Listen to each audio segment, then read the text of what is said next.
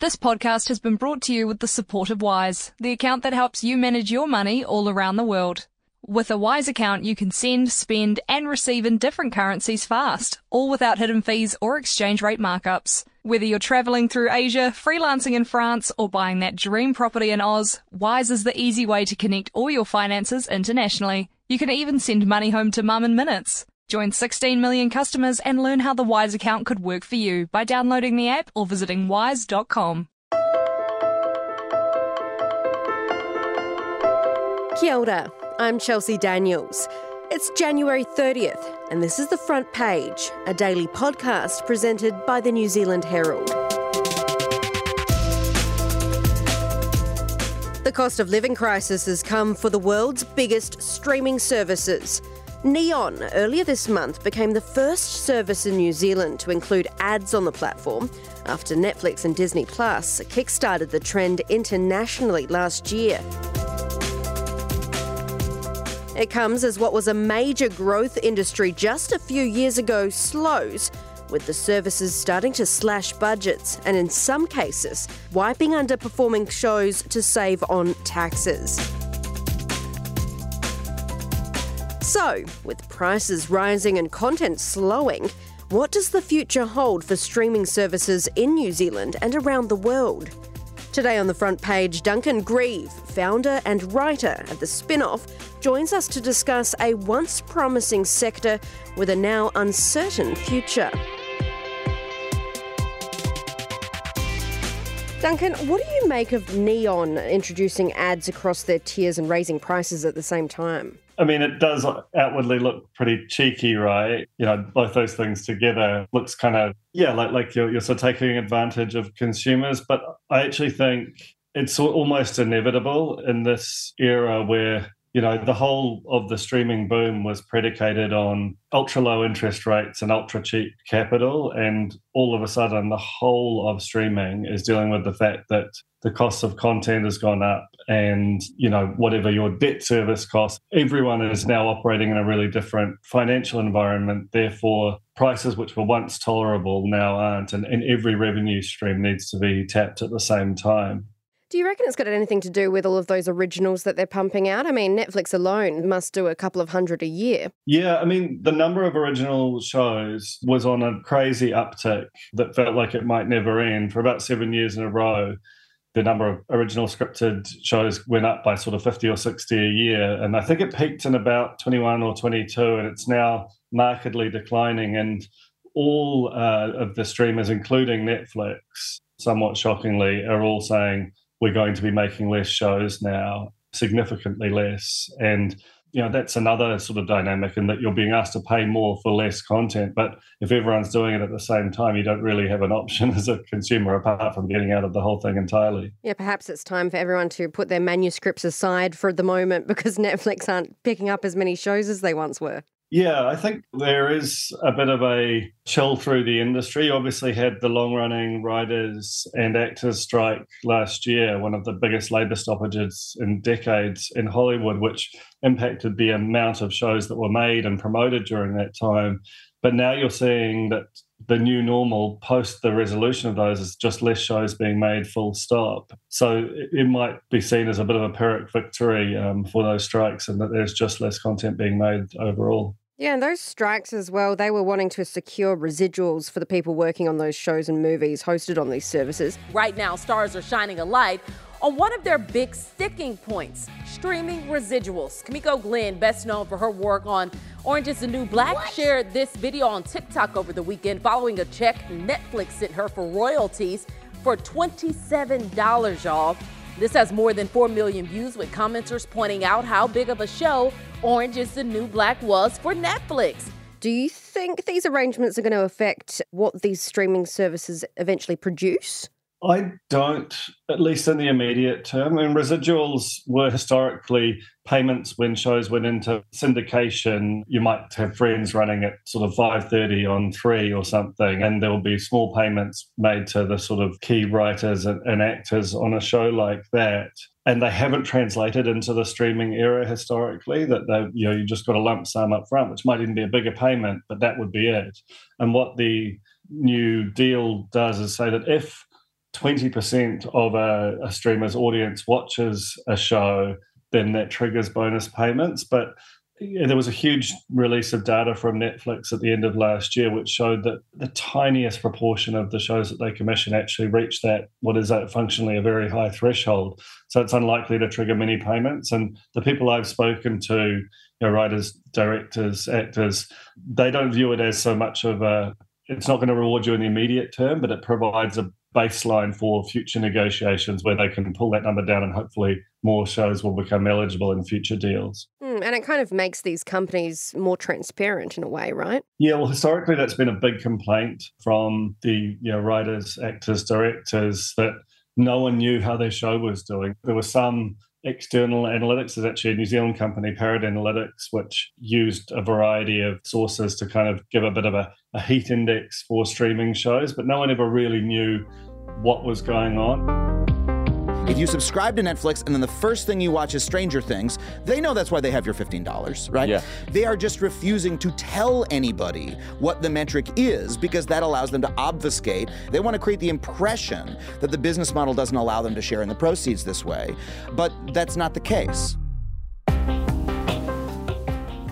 And that's why Netflix, which has had historically been incredibly tight with its data, only introduced top 10s last year, suddenly has completely flipped that on its head and provided a massive release of data towards the end of last year, which you know has kind of changed the game in terms of what people can understand about the streaming market. And it shows them as usual to just be ahead of the pack in that respect Screen Producers New Zealand has recently joined an international call to regulate these streaming giants. They're urging governments around the world to protect cultural sovereignty by getting them to reinvest in the production of local stories, say. What do you think about this proposal and do you think it would ever be successful? Good question. I'll take it in both parts. I think the proposal is a good one. You know, one of the big risks you have in the globalized content environment is that everyone's watching shows from all around the world so that a small country like New Zealand, yes, it has some new export opportunities, and you can see that with the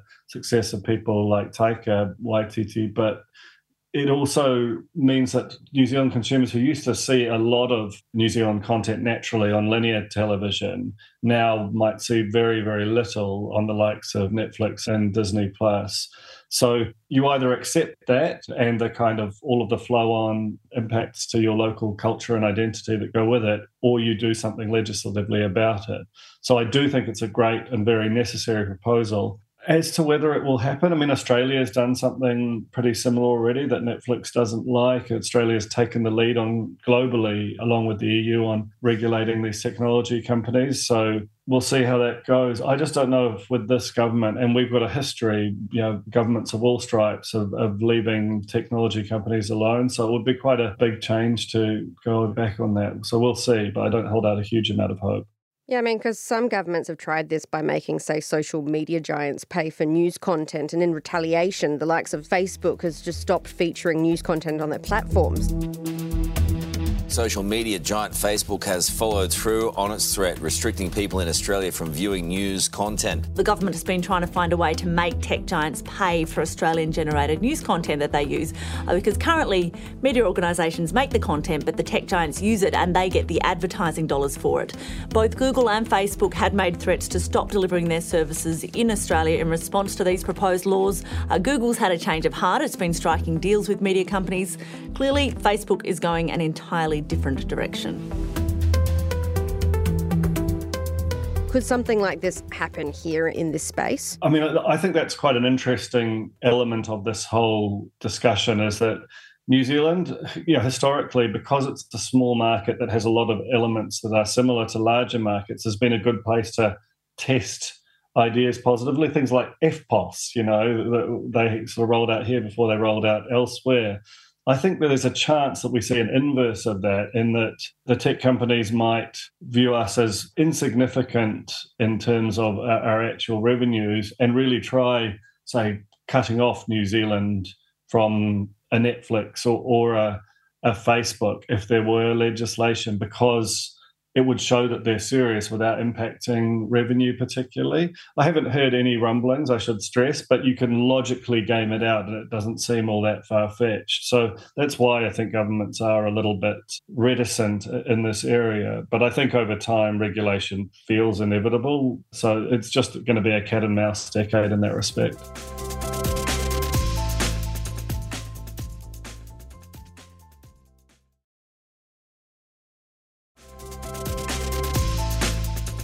The big global streamers have invested heavily in Australian productions, but as you've written about in the past, the likes of Disney and Netflix haven't barely made any New Zealand content. What do you what do you think about this? I mean, it's just a scale problem, isn't it? Any significant size market, you're going to make content for them just so that you've got a story to tell and to hook audiences in, and you become confident that that will flow out through the rest of your system when you're operating at the scale of a Disney or a Netflix. New Zealand doesn't have that local market to demand that it makes productions. Right now, the only way that they would get commission would essentially be on their own merits for an international rather than a domestic audience. So, you know, again, that's why absent legislation, that's probably going to stay that way. Do you think the government should really support or, or, intervene locally in order to tell our own stories? Or do we really just have to sit back and hope that the likes of, I don't know, the US really want to hear some New Zealand stories? It's interesting, right? Like we've historically been very comfortable intervening in the screen sector. You know, you think about the screen production rebates, the Hobbit law. It's been a very powerful sector that has been able to get legislation made to its advantage. But that's really been driven by film and by sort of the theatrical release of film, largely by Peter Jackson himself and now James Cameron, who's moved here. But whether they will be able to, the local industry, go a step further and put pressure on the, the streamers themselves, we haven't really seen that. And, you know, we've got a government that has come on board with a sort of a, you know, trying to shrink government, trying to be less activist in some respects. So while there is an economic argument for it in some respects, that it depends whether it fits their thesis and their attention span, really.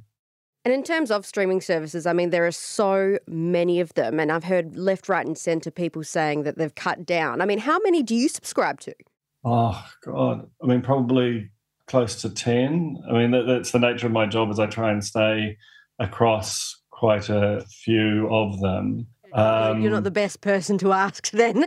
so I'm not a normal consumer in that respect. But anecdotally, you know, this idea of subscription fatigue, which doesn't just sit within streaming, there's you know, everyone wants a subscription business now because they're stable, reliable revenue that you can sort of grow over time. But if you're a consumer, suddenly you, you see your take home pay packet and like 30% of the free spending might actually go out the door every month on subscription. So you see, especially during the sort of cost of living crisis and high inflation environments, that a lot of people are looking hard at their subscriptions and asking which they really need. And everyone used to complain about Sky, right, which was about 80 bucks a month and it had almost all the content you could ever want.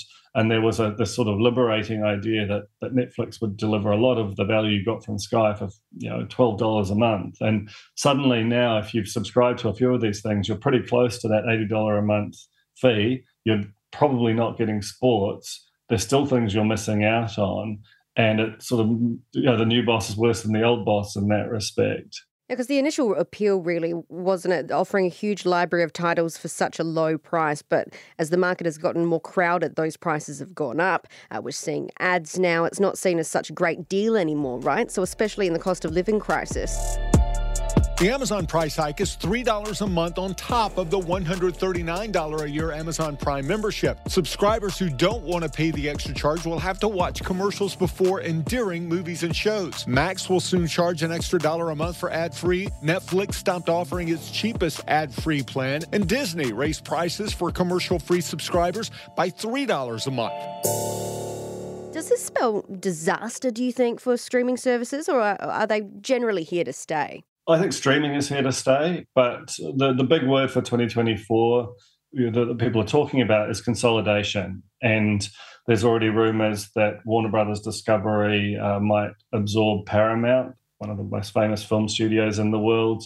It's still quite a fragmented market generally, and that's and you see that in these sort of dozens of different streaming platforms. Now, some of them, like Crunchyroll or Hayu, which do anime and, and reality TV respectively, they're quite happy paying in their niches, but it's the big mainstream mass market options which are really sort of struggling uh, to have enough scale, enough audience to justify the cost of content for them. So I think look over 2024 and 2025 to see some of those operations merge because unlike with a lot of technology sectors, they can do that without prompting antitrust concerns because there is still a lot of diversity and competition within the market. And you've obviously had a lot of experience. You've got 10 plus streaming services on your agenda. Do you recommend any kind of one or two for people to keep?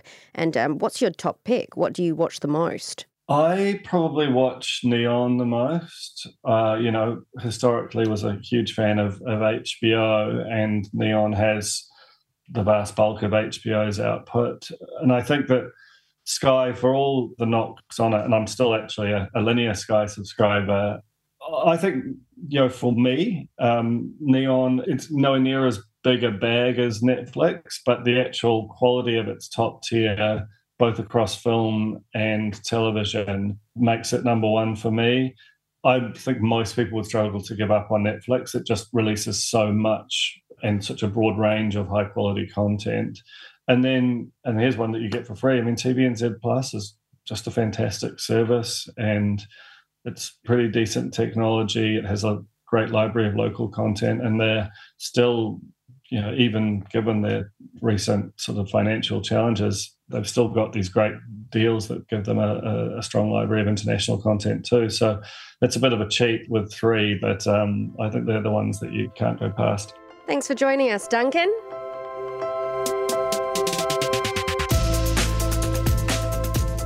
That's it for this episode of The Front Page. You can read more about today's stories and extensive news coverage at nzherald.co.nz. The front page is produced by Ethan Sills with sound engineer Paddy Fox. I'm Chelsea Daniels. Subscribe to the front page on iHeartRadio or wherever you get your podcasts, and tune in tomorrow for another look behind the headlines.